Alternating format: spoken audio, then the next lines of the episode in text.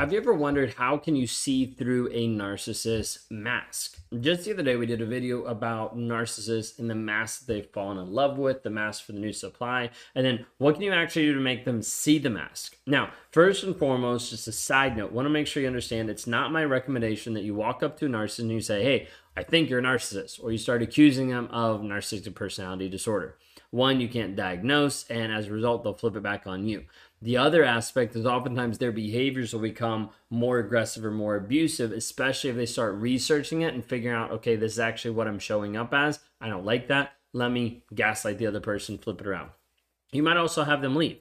The thing you need to understand is if you cannot get a narcissist to actually acknowledge small, simple things, like the fact that he's a liar, if you can't get him to work through the piece of him lying, you're not going to be able to get him to work through the piece of him being a narcissist that's much bigger bombshell to drop on someone than just simply the fact of like, hey, you lied to me. Let's talk through this. I didn't lie to you. And then off you go. Okay. So you need to understand that there's different levels of understanding, first and foremost, of making sure that you don't just walk up and say, hey, I think you're a narcissist. But we're going to talk through a couple different ways today of maybe some aspects that you could even use to try to get underneath the mask to be able to have the narcissist see maybe something that's inside and see where that goes from there. Okay, so we're to discover and talk through four crucial different strategies to help you unveil their true behavior, their true nature.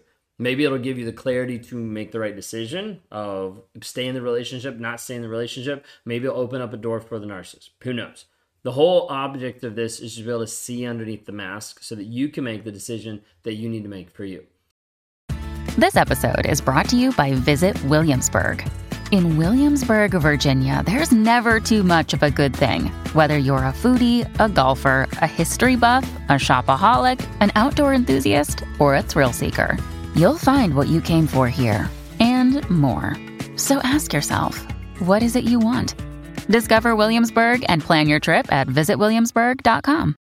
If you guys are new here, my name is Ben Taylor. I'm a self aware narcissist on this channel to provide awareness and break people free from the mental anguish of being with a toxic person. The obsessive thinking that has you up late at night, getting sleepless nights at all, has you losing weight, that has high stress, high anxiety, all of those different things come from being in toxic relationships. My goal is to help break you out mentally and emotionally so you can be free and you can ultimately be the person that you're called to be.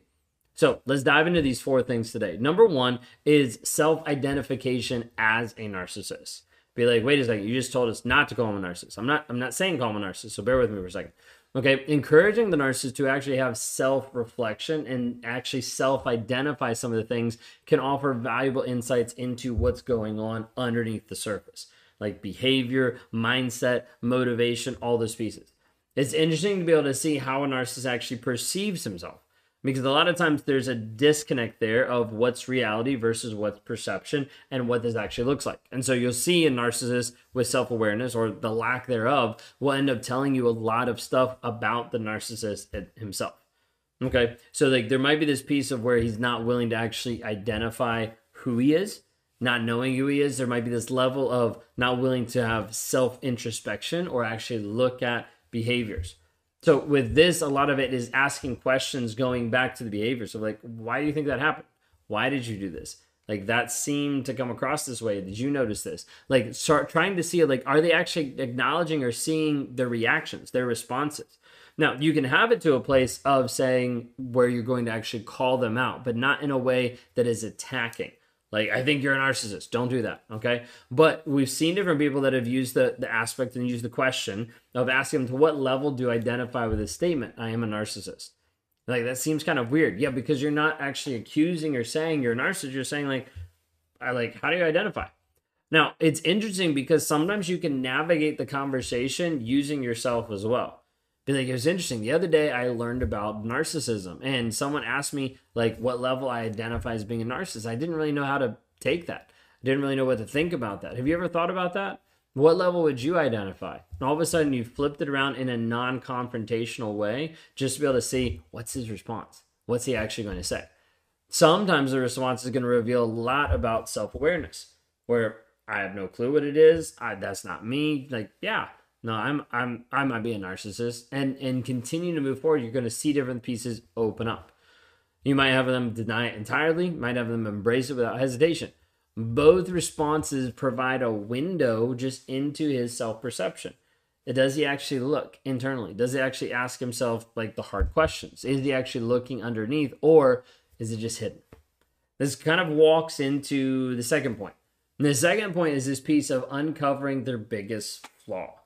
Now, did you ever have a time where people had to go around the room and say, like, hey, this is my biggest flaw? This is the thing that I struggle with. Maybe you've seen it in work, and maybe you've seen it in questionnaires, different pieces like that.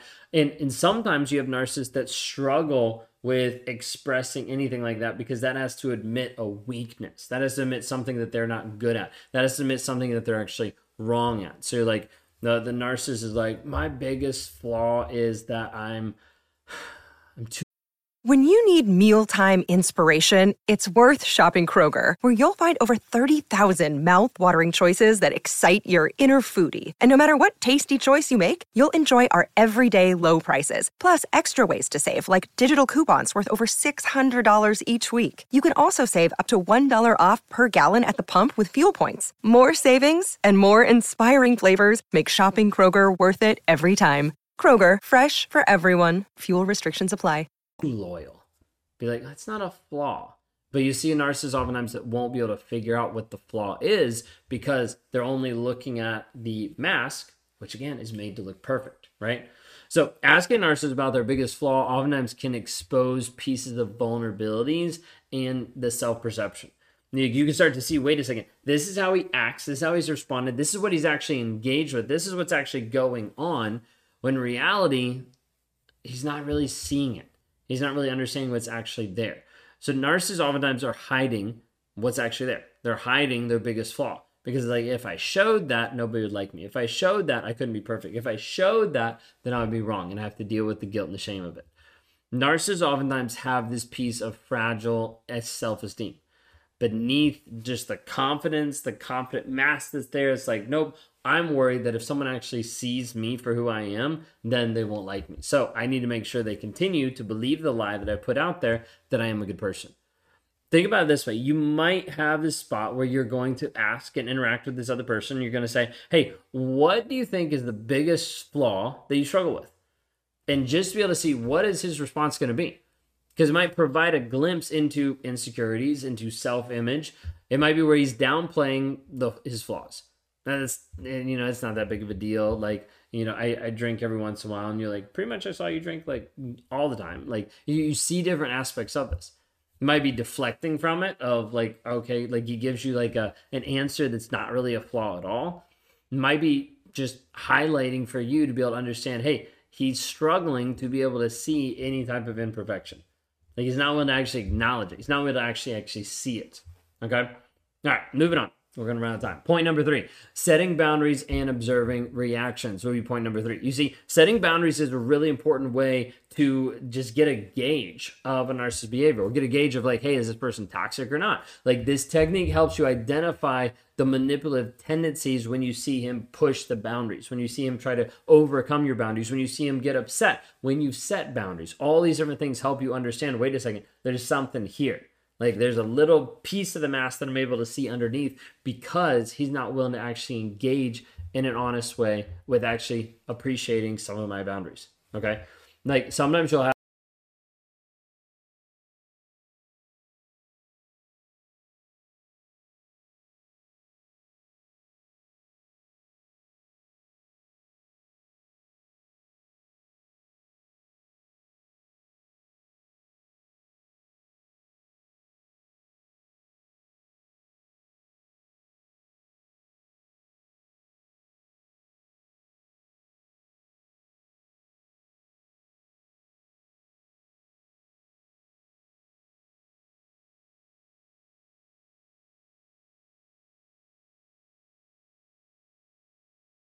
control over you, I'm going to get over those boundaries. Okay. Remember really quick that a boundary is for you, it's not for the narcissist. A boundary is saying, hey, this is what I'm willing to expose myself to, what I'm willing to be around. It's not limiting that person. Think of it in this quick scenario like, hey, it's okay if you want to cheat.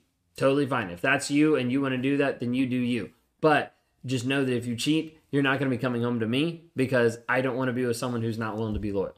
That's it. I'm not limiting you. If you want to cheat, go cheat but it's not going to be with me. Do you understand? Like there's a difference to have a boundary that says, hey, you're not allowed to cheat versus like, hey, I'm not going to be with a cheater. It comes back on you and puts you in power for you versus trying to enforce a boundary on someone else. Now, number four, the last one here that we talk about when we're talking through the aspect of seeing through a narcissist mask is the avoidance of deep conversations. Whew, these are the hard ones.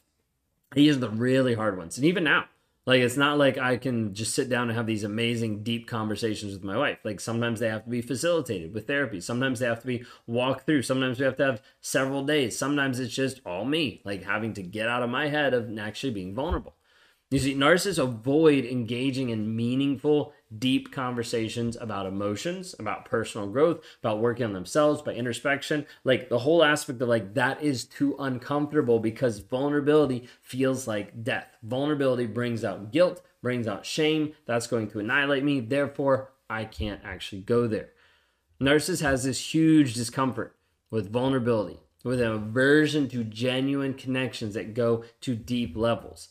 And oftentimes it becomes really evident in these type of situations when they're unwilling to actually engage with these. Think about it this way like when you try to discuss your feelings, your goals, your emotional needs, he might change the topic.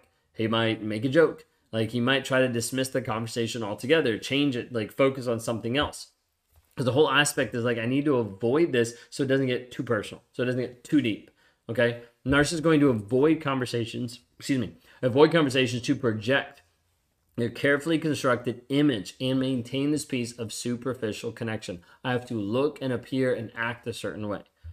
Hopefully, this makes sense. Like, this is just like a quick overview of trying to give you just four simple tools of trying to see underneath the mask. If you want to have more tools to be able to see under this con- mask consistently, then please go to claritychallenge.net.